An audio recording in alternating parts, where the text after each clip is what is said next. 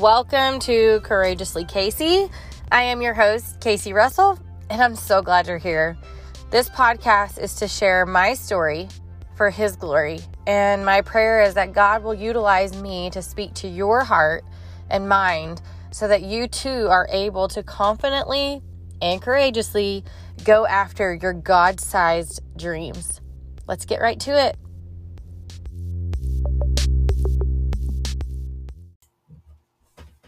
Hey, you guys. So, before this episode gets started, I do want to go ahead and just give you a fair warning. This episode can be a hot topic, it can also be a sore subject. And I would just ask that you would not have any young children um, around when this episode is played. I would also just fair warn you that if you are some, somebody that is suffering with mental illness, suicidal thoughts, this could be a trigger for you. However, I do also believe that this could be a major encouragement for you. Welcome back to the podcast, you guys. Um, today we're going to talk about a subject that I feel like both is talked about and is not talked about. And what I mean by that is it's oftentimes talked about it when it's too late, and it's not talked about because there's still this stigma of it being weird. And so I want to talk about this from my point of view, um, being somebody that has walked through this water, and also, you know, give some biblical encouragement on it. So today's podcast is going to be all about mental health. And I think when people hear those two words together, mental health, I think first people hear the word mental. And it used to be something that was joked about, was honestly condescending, you know, like, oh, she's mental, meaning out of her mind, crazy, psychotic. You know what I mean? And it always came with this kind of mental picture of this person being just like a monster, honestly. And then we hear the word health. And I'm not going to deep dive into that today, you guys, because whoa, that's a big one to unpack. But when you hear mental health, I do think as a society we are becoming um, better about talking about this, but we still have so many stigmas to overcome. And so I'm going to start this with just a few statistics. Um, these are pretty alarming statistics, and I will tell you that a lot of these are not up to date. It's the best ones I could find. But um, approximately one in four people, one in four people, you guys. So just look at the circle around you, look at the people in your phone, and one in four of those will develop a mental illness at some point in their lives based on statistics. Okay um, an estimated 51.5 million adults over the age of 18 have been diagnosed with some kind of illness, mental illness. Now, also, little caveat here this number of the 51.5 million, 20.6%, so almost 21% of those reside in the United States. And I know that most of my listeners are in the United States. So just guys, that's that's really alarming, right? Um, mental illness is higher among women than men.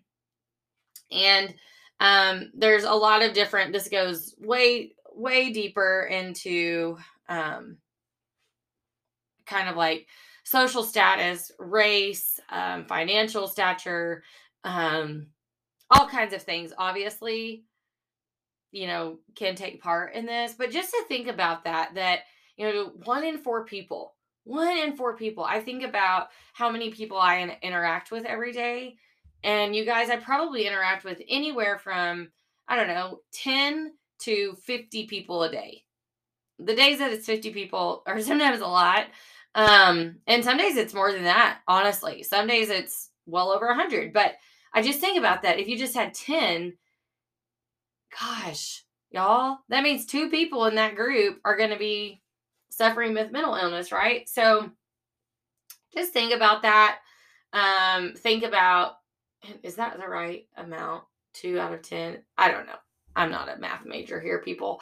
Um, anyways, just think about that. So I guess it would kind of be like two and a half. Anyways, um, just think about who's around you, who is struggling. I also know that people for years, they didn't want to label it as any, they didn't want to label it as any name. They didn't want to call it anxiety. They didn't want to call it depression. They didn't want to call it OCD. They, they didn't want to call it what it actually was. Right. And so, um, for whatever reason, I don't really understand that. I just don't understand that. I've, I've witnessed anxious people my whole life. I, I just have. But I didn't know that that's what it was because when I was growing up, nobody called it that. And so I'm going to kind of just share a little bit about my story with with mental illness and being diagnosed with some things and um, my journey through being prescribed things and, and how now I kind of have overcome, you know, and, and deal with a day to day basis. So, um, one thing that I do want to definitely, definitely make super clear that mental illness is an illness. Um, so many times people don't think that it's an illness because um, you can't see it. It's it's not a lesion on your body. It's not a tumor that's coming out of your body. It's not a skin disease. It's not an organ failing. It, I mean, it's something unseen. It's I mean, it's your brain. But it absolutely is real. The, these are things that you know we do have people that suffer with chemical imbalances in their brain for all kinds of other reasons. Now, I'm not saying that they are born this way. Like I said a minute ago in those statistics, there's all different um, rhymes and reasons of what causes some of these things. Um, it can be exposure, it can be um, traumatic experiences, it can be all kinds of things. But just know that this is a real thing. And when we discount that it's not a real thing, it just makes it worse. it just makes it worse. So I would say that probably in high school, I um, had my first knowingly, like I was aware that I was going through depression. Um, as as you may know and as you may not know, I mean, I haven't really given my whole health testimony on here yet, and I don't know if I will. You guys let me know if y'all want to hear that. But, anyways, um, my health is something that has been a struggle, literally, literally from birth. Um, I would say that I didn't really realize how how different I was growing up until now that I've become an adult and have reflected back. Because I used to think say things like, you know, when I was 15, this happened, or I was 16, oh, this happened. And then, you know, my older cousins and my mom and parents, they would say, Well, honey, you know, health actually was started like when you were an infant.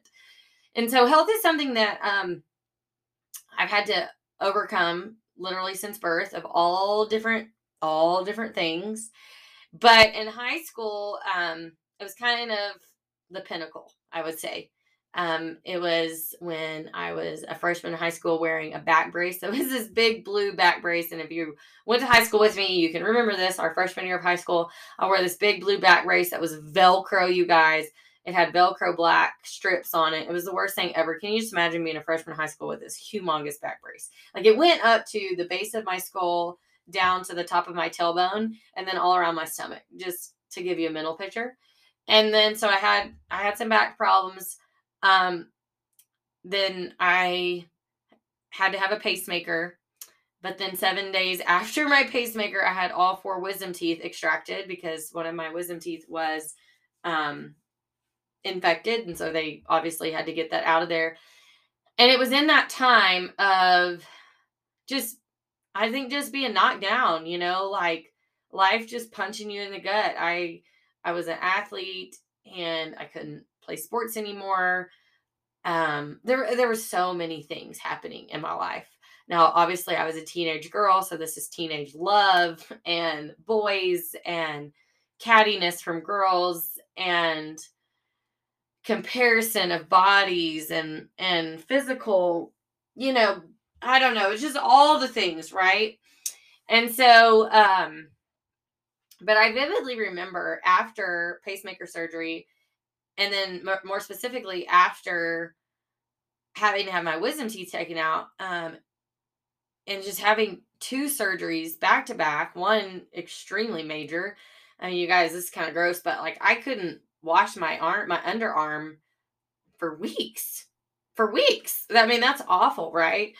Um, and I went through the phase. I remember that I would just lay in my mom and dad's bed. Like I I just want to lay there. It was so bad that the only thing that I wanted to eat, I do remember this too. I wanted canned Campbell's oyster soup. Now, you guys, if all you're wanting is Campbell's oyster soup, like red flag for depression. and I'm so sorry if that's what you like, but whoa. And I remember my mom called um, one of my really good friends, his dad like collected old cars or had this old car. Anyways and she said hey could you please just um, bring that car? It had like you know no top or whatever and get casey out of the house because i would just refuse. Like i just wanted all of the um, blinds closed. I mean i was in a depressive state. So i would say that that's probably my earliest memory of recollecting depression we didn't call it that we just called it like being a funk you know or whatever you just call and um, as I went on, then um, I would say anxiety definitely set in.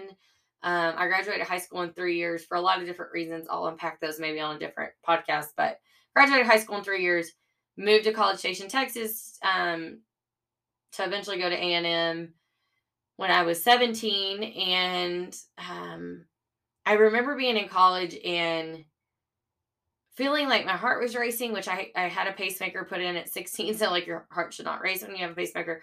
Um, going through these depression bouts where I would want to stay in my room. Um, I started having really, really detrimental mental thoughts back then. And one of the worst things that I could have ever done was medicate with alcohol. And I felt like a lot of people do that because, you know, you had a stressful day, something happened at your job, something happened with your spouse, something with your friend, something you got a bad grade if you're in school. I mean, anything, you're just like, oh, let's just go have a beer. I mean, let's just go to the bar, you know, let's just drown it out, right? And I was I was the best at doing that, or so I thought. But honestly, alcohol is a downer, right? And so it just makes everything worse. And I I knew that. I knew that it made it worse, but I didn't quit. I also um, had migraines and stuff like that. I really do think that it was from a lack of health and taking care of myself. Um, I was pres- prescribed migraine medicine. I don't know about you guys, but when I was in college, like you go anywhere, any walk in clinic, College Station, Texas, and literally walk in and say, I have XYZ ailment, and they would just prescribe you literally whatever you wanted. Um, so I got migraine medicine. I did not take it very often because I felt like a zombie. I felt like it just kind of made me numb, and so I didn't like it. So I didn't. That was a no go for me.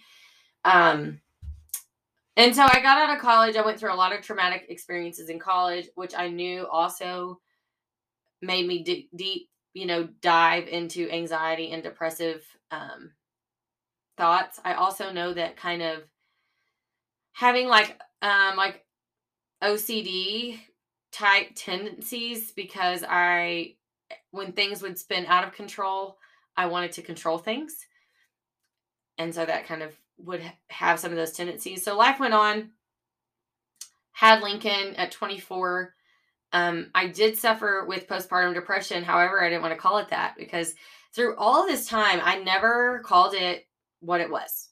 I never called it what it was. It was kind of just like either you're just being too dramatic or it's just a bad day or you know all the things that i think society can tell us when we're really suffering but we don't want to call it we don't want to label ourselves we don't want to call it what it is we just want to skirt around it and then really bury it. Like emotions and feelings can oftentimes be passed over because for generations and generations and generations as a society, a lot of people were taught, like, don't talk about your feelings, you know, be tough, toughen up, whatever. And there's a time and place for all of that. So I didn't call it what it was. And so after having Lincoln, um, I was, my mental health was really, really poor. I remember vividly that I hated myself so much that I wanted to remove all the mirrors in my house. I like, I didn't want to physically look at myself. Here I had this absolutely beautiful gift from God and loved her so, so, so much but would look at her and think she needs so much better than me. Like I she doesn't need me. And so I would say that um I, I you know, I don't ever think that I like had where um, I thought about pursuing suicidal thoughts, but I will say that I would have those thoughts of like, she needs better than me, or nobody even care if I wasn't her mother, or I mean, like all these things. Like, so I would say that's when that started. Um, life progressed. Um, I will tell you that I, I never quit drinking alcohol. Um, I continue to use it as my outlet. Um, you know, put her to bed, go sit on my porch, drink a beer, have a hard day at work, go meet somebody for a margarita or two or three. Um, and and so this progressed, right? And then when I got married, um, you know, marriage is awesome and it's great and you're on a high. But then you're literally combining two lives. And in our instance, it was two families because he was a single parent and I was a single parent. And so that was hard. And then I was uprooted from my family and I moved 500 miles away, which has honestly been one of God's biggest blessings. And I don't mean being away from my family, I miss them immensely. Just God uprooting me and saying, I'm going to totally just get you out of where you've always been. So you're going to have to rely on me has been one of the greatest things for my relationship with the Lord. But I couldn't see it then. And it was really, really hard on me. Um, not knowing anybody it was a culture shock from where I'd grown up to where I was living. It was, I had gone from being 20 miles from a major city to being 93 miles from a pretty small city. Um, you know, being where you could literally go to Walmart, HEB, you know, all the things growing up, a really good restaurant to one restaurant and 400 people and literally more cows and no grocery store. I mean, not like a big grocery store or anything like that. So it was just a culture shock and it was really hard. And I, I know now looking back that my mental health started spiraling. Here I was so elated to be married and be excited and start doing life together. I mean, there were so many answered prayers. But in the midst of, I was struggling, major struggling, right?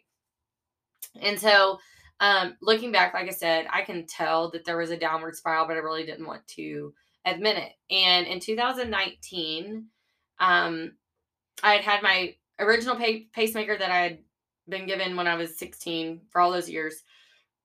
It was almost 13 years. Um, anyways, 2019 had to have an emergency pacemaker put in. My pacemaker had stopped while my husband and I were in Mexico. Had no idea, but that's that's only the grace of God. And you guys, I just want to kind of put this out there. There's been so many instances, and if I do a podcast, and I would really like to hear from you guys if y'all want me to do this. There's been so many instances in my life where I really shouldn't be here, and God's he saved me. And so maybe there's something like this in your life. And I do believe every single day when I wake up that I have a duty and a responsibility to speak about how he has transformed my life, how he's always saved me, and how he's always pursued me.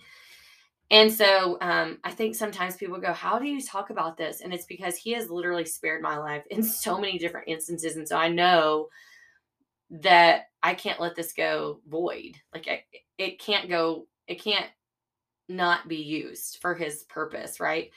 So, anyways, in 2019, um, my pacemaker stopped. It was not, it was eight days later until I realized something was wrong.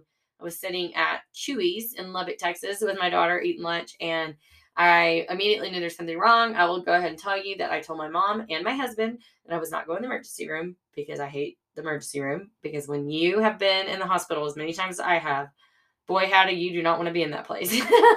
so, um, anyways, long story short, ended up going, had to have an emergency pacemaker, and you guys, um, it was put in on my bro- my brother. No, definitely not my brother. My husband's birthday. My husband's 30th birthday, actually, um, January 21st of 2019. It was put in, and um, my body rejected it and I gained 60 pounds in six weeks. It was like I morphed into some person that I couldn't even recognize in the mirror. And that was in January. And by November of that year, I was very suicidal, very suicidal. Now, I also want to tell you, and that was in November. In October, I spoke at a women's conference, the same women's conference that I've spoken at in several years. And when I tell this story now to people that were at that women's conference, they go, but we never knew. And I want to also tell you that isn't that how that always happens? isn't that when you see that somebody committed suicide, you're like, I would have never known? You guys, people that have mental health problems, yes, sometimes do walk around and you can clearly tell, right? They're recluse, they loners, um, they may show signs of, you know, manic or um, physical things like um, physical health things or um, outward things like hoarding. I mean, there, there's some mental health things that people can kind of see. But I want to tell you that I don't know the statistic on this, but I just want to tell you that of those 51 plus million people that are walking around the world right now, I guarantee you over half of them have a smile on their face, are probably successful. Many of them have families, and you would have no idea that they are suffering on the inside. Just like nobody would have known at that women's conference a month before I completely thought that I was going to commit suicide. Um, they wouldn't have known that. They would have no idea. So, you know, I do want to just put that out there because we have to know that it's not only the obvious. In fact, a lot of times it's the people that you're telling, "Oh, you're so strong." Um, do you know how many times I've been told that in my life? I hate that. I hate that. So if you were telling somebody that in your life, I'm not going to speak for them, but I'm just going to tell them tell you, please stop saying that. Find something else to say. Find something else that you're amazing. You are so loved. Wow, you're incredible. But for the love of all things, you are so strong. Unless somebody is like lifting weights in a powerlifting competition, stop. People people don't want to hear that, especially people that are struggling with mental health. I I think about how many times I heard that and I'm like, ugh, stop. I don't want to be strong. And I was strong, I guess. But on the inside, every time I would hear that, I would be like wanting to go punch a wall because I was like, I don't want to be. But I couldn't tell them that. I just couldn't. I just, because then that would be weakness. And so, anyways, um, November of 2019, um, I was drinking alcohol um, things were just really, really rough. My daughter had gone to her biological dad's for Thanksgiving. I had not talked to her in several days, and I was a wreck.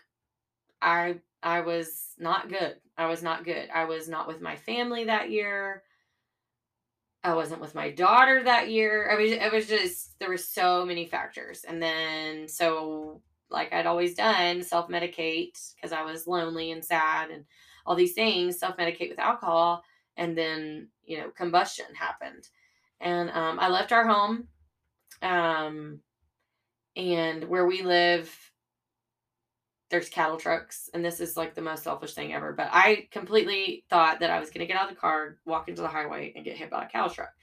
And um, I had written my mom, I'd written my best friend, I had um, you know, done all the suicidal things and um, turned off my tracker, which I do have a tracker on my phone. So does my husband. Um, we live in West Texas, and um, the country out here is really, really large. And I'm directionally illiterate. So when we got married several years ago, we got Life 360 on our phones so that if he ever did not come in, that I could hopefully find him by phone. So that's why we have that. But anyways, I turned that location thing off. I didn't want anybody to be able to find me. And um, if you've ever heard the song Lauren Daigle um, Rescue, that song started playing on the radio that night as I was driving. And it was like God literally rescued me. And I'll never, ever hear that song without um, having some kind of emotion to it. Um, now I have so much thankfulness, you know. Um, but I just want to share this that, um, you know, after that, my husband and I had some really hard talks. My family and I had some really hard talks. I'll tell you that after that, so much shame and embarrassment, and just like, golly, now I really don't want to be here, you know, because you have to face the giant. It, you can't escape it. You can't sweep it up under the rug because the people that love you are like, whoa, this is really bad. And we, we didn't know it was this bad. Um, and so we we had some life changes. I will also tell you guys that if you've listened to my podcast about being sober or you've seen my Facebook or Instagram post, you may put together the dots that my alcohol did not stop then. I wish I could tell you that it did, but it didn't. Um, because the enemy used that to say, like, you can control this. And I couldn't control it. And um, so that was in November of 2019. My husband and I got sober in March of that year. And so, um, praise the Lord, right? Like, oh, gosh, sobriety has been one of the greatest things I could ever given myself. Um, my family, eh, like the world, you know, I mean, so many things have been amazing. So if you are sober curious, please reach out because it has truly been life changing. Um, but also, I started putting myself as more of a priority. I think sometimes when you're a mom and a wife and a business owner, if you are, or you know, just working full time job, whatever, um, it can be really hard and it can be the selfish thing. So I started kind of prioritizing my health. I recommitted to my health. It was only a couple months later that um, we actually found out that we were pregnant, which I I really call my son our in life redemption. Um, he to me he's like the the physical fruit of us committing and turning our lives around. And so um I had the most amazing pregnancy with him. I did not struggle with anxiety and um, because I've always been kind of a control freak, especially in my adult, young adult teen years, um, I always wanted to control everything and I would get anxious if things were out of my control. And the Lord specifically, I remember when I found out I was pregnant, the Lord specifically told me, like, if you trust me, give this pregnancy to me. And I was, okay, you know, great. And it was one of those moments that with my mental health, I thought, Casey, you can either submit to him and give him your mental health, or you can keep trying to hold this yourself. And this pregnancy is not going to be as great because you're going to go in a spiral. And so we actually decided to not find out the gender, which when people say that they struggle with anxiety and control freak and depression, and you tell them they don't, you did not do a gender reveal, they're like, no, you don't have anxiety. And I, I mean, I just, that's why, is because God was like, give it to me. If you trust me, give it to me. And so I did. And you know what happened, y'all? I didn't, I had no anxious thoughts about our pregnancy. I was like the most chill, pregnant woman ever. My husband can attest to this. Um, my hormones were amazing. I was happy. I felt great. I was actually branding cattle nine months pregnant, you guys, and I carried my son to 42 weeks, 41 and six, but he was born at 12:32 a.m. So I think it go go ahead and count that 42 weeks. Um, but you know, I I've been through it with mental health.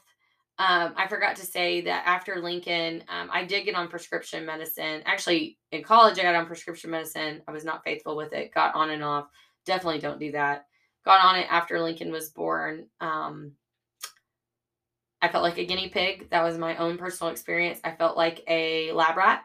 I felt like every time I would tell him that I am getting worse or this medicine's not working, I'm still having these horrible thoughts and feelings and all these things, they would just up my dose. And I hated it. I absolutely hated it. And so through um you know committing my committing myself to my health years ago actually when Lincoln was 2, I got off of all that stuff. I was like I don't want to be on this. Um I believe that there's a time and a place. I think that it got me through some hard times, but I also completely completely think that God didn't give my body a shortage of Vyvanse. And so, and that, and I just want a disclaimer: this is for me. So if God's not if God's not giving you that conviction or that revelation, then you just stay steady on what you're doing if that's working. But that was something that I was wrestling with, and so um, through this whole journey of probably you know young teen to now, uh, I think my husband tells me I'm 33, 33 years old. Um, mental health is something that I do have to be cognizant cognizant of. I do have to be aware of. Um, I no longer claim that I have critical depression and or clinical depression and clinical anxiety as I have been diagnosed several times of. I do not claim that in the name of Jesus. I do not claim that over my life. I will not speak that over my life. I'm healed and made whole. And so I hope that you will join me if you're suffering with any of these things. I hope that you will start claiming those too in the name of Jesus, that this will be covered.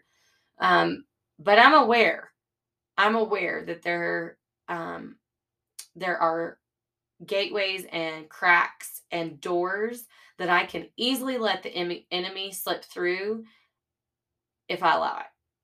And so um, I'm going to give you guys a little, some tips. I know this episode is going a little longer than normal, um, but it's because I am really passionate about it.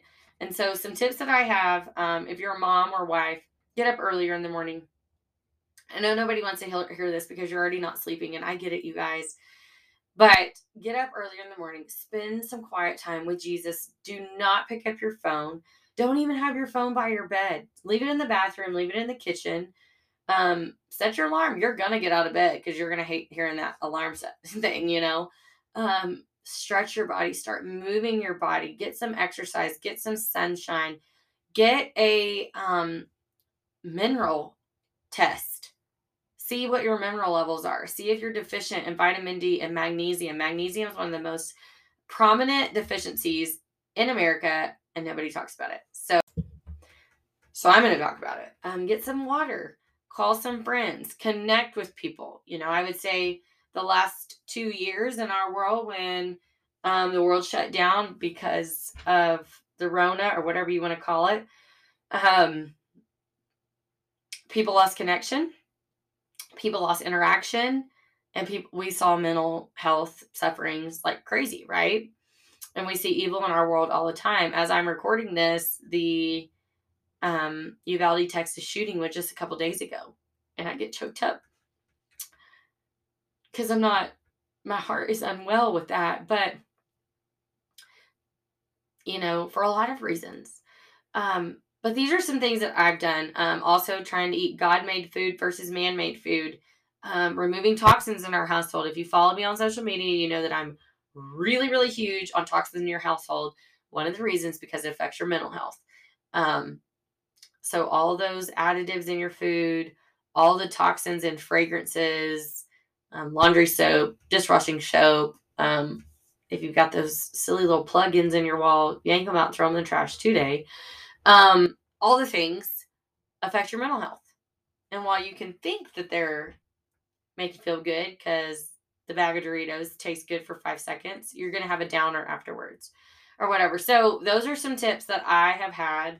Um, and, you know, guys, when you go into the Bible, you're not going to find the words mental health or mental illness. They're not they're not going to be written in the Bible but you're going to find the symptoms of it. You're going to be you're going to be reading words like anxiety, sadness, brokenness, immense fear, panic, right? And it's because people in the Bible went through it too.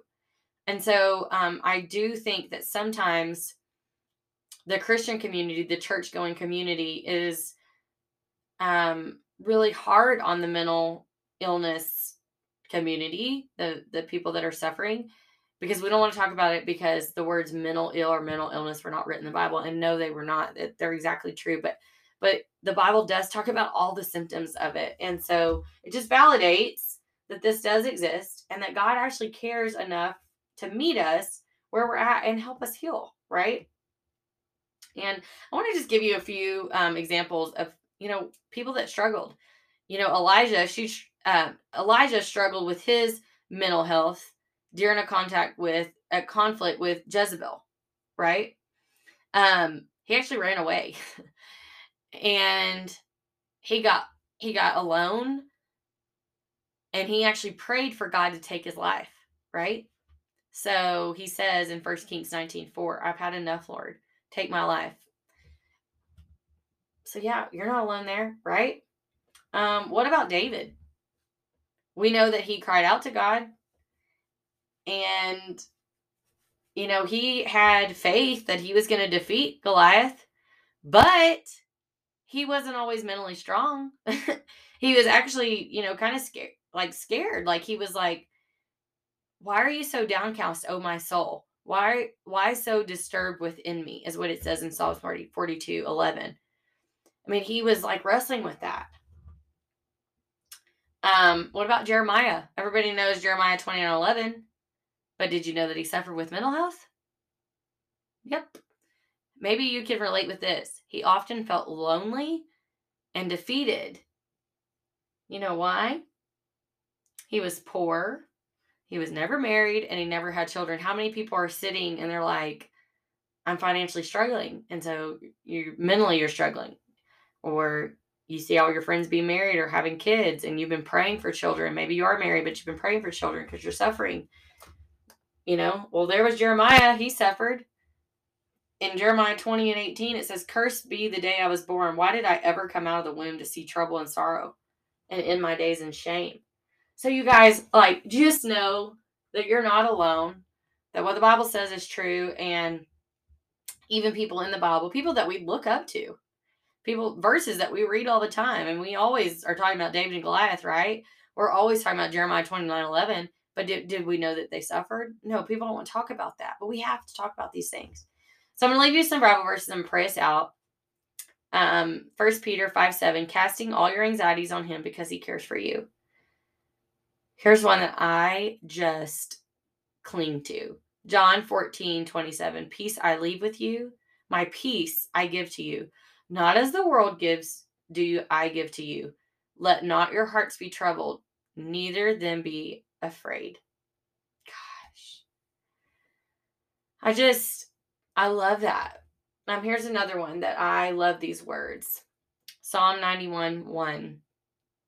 And it goes to 16. But he dwells, and y'all, he who dwells means that you're like literally sitting with him. He who dwells in the shelter of the Most High will abide, meaning that you will um, be like in refuge, refuge in the shadow of the Almighty. I will say to the Lord, my refuge and my fortress, my God in whom I trust, for he will deliver you from the snare of the fowler, which means the person against you, and from the deadly pestilence. He will cover you with his pinions, and under his wings you will find refuge. His faithfulness is a shield and a buckler. He will not fear the terror of the night, nor the arrow that flies by day. Mm. And I'm going to leave you with this last one. Matthew 11, 28 says, Come to me, all who are labor, all who la- labor and are heavy laden, and I will give you rest. Take my yoke upon you and learn from me, for I am gentle and lowly in heart, and you will find rest for your souls. For my yoke is easy and my burden is light. I think of that song. Um, I wanna sit at your feet, lay in the cup you're in your hand, lay back against you and breathe. Feel your heart beat. This love is so deep, it's more than I can bear. I melt in your peace. It's overwhelming. Me. I just think about that, like sitting at his feet, laying back, letting him just scoop you up. And what the other words say is the more I seek you, the more I find you. The more I find you, the more I love you. And so I would tell you that if you're struggling or you know somebody that's struggling, seek him, you guys. And I know that that can be so annoying when you're going through the midst of it. I remember hearing these sayings like, just pray about it. And I'm like, but, but, but, but, but I'm going to tell you the more you fall in love with Jesus, the more your mind will be so clear because you will have the reminder that you're not alone. So the enemy won't get to use loneliness and that you should not have fear. And so he won't get to creep in and use fear against you. And that you shouldn't be overcome with anxiety. And so you will be replaced by feet by peace. And you guys, everything, everything God can heal. I believe that a hundred percent. And I hope you do too. Um, I hope that you are talking about it. I hope that you are brave. I pray that you, if you ever do have any suicidal thoughts, that you reach out. Um, I I pray that you know that you are safe and loved so much. And um, anyways, I know that this is a hard episode. I've been waiting for this episode, but you know, with all the world's events, God just like now, speak now. And so um, here we are. So I'm going to pray us out. Father God, thank you. Thank you, first of all, Lord, for sending your son to just save us, save me, save this listener. Um, Lord, that you get to wipe away every sin Lord, every doubt, every fear, every heavy burden, every depress um, depression episode, every anxious thought, every every um, self-harming thought, Lord, anything like that, Lord, you have already paid the price and and by your stripes we are healed, Lord. And God, I just thank you for healing my mind in Jesus' name. I thank you for um, using my mouth to speak about this when, Lord, you know that used to I couldn't even utter a word about it without just trembling and crying. And so, God, I thank you for giving me the courage, Lord. I, I thank you for giving me the confidence to speak about this, Lord. I just pray that this encourages somebody, whether they're somebody that is struggling themselves or they have somebody in their life struggling. God, that we would give more grace, that we would give more love and kindness and Lord, that we wouldn't try to understand people, that we would just love them, that we wouldn't have to understand why they're the way they are, that we would just accept them for the way that they are. Lord, that we would just be an outstretched hand, roasted a closed fist. Lord, that we would build longer tables and higher walls, God, and that we would speak to people kindly, Lord, that we would look at people and have them be seen. Lord, that when we show up on the internet or in our friends groups or anywhere, God, that people would see you. They would see a light, they would see a beacon on a hill. Lord, I pray for anybody that is suffering. Lord, that we would snuff out the devil. Lord, that we rebuke his plans for them. God, that we would just say, Satan, you can't have any of us um, because the battle's already been won. The war's already been won, and Jesus wins, and we are his, and we belong to him. So, Lord, we love you. We praise you. We honor you. We thank you for the resources, the people in our lives, um, the things that you've given us, your things that you've given us sunlight, fresh, you know, fresh food. God made food, water, the ability to exercise. Lord, I just thank you for all these things that you have given us, um, your word that we can press into, that we can um, help ourselves while you heal us. So, Lord, I thank you, praise you, and I honor you. Amen.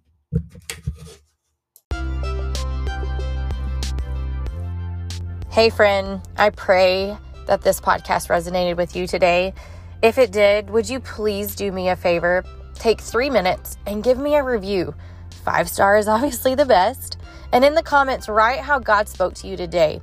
Also, if you are not already, please, please, please follow me on Instagram and on Facebook at Casey Graham Russell, all together. I would love to connect with you over there. And if you haven't checked out my website, caseygrahamrussell.com, we are constantly updating things. I'm sending out emails and just trying my best to give you guys more tools to live out your God sized dreams. Until next time, God bless. And hey, guess what? I love you, but Jesus loves you so much more.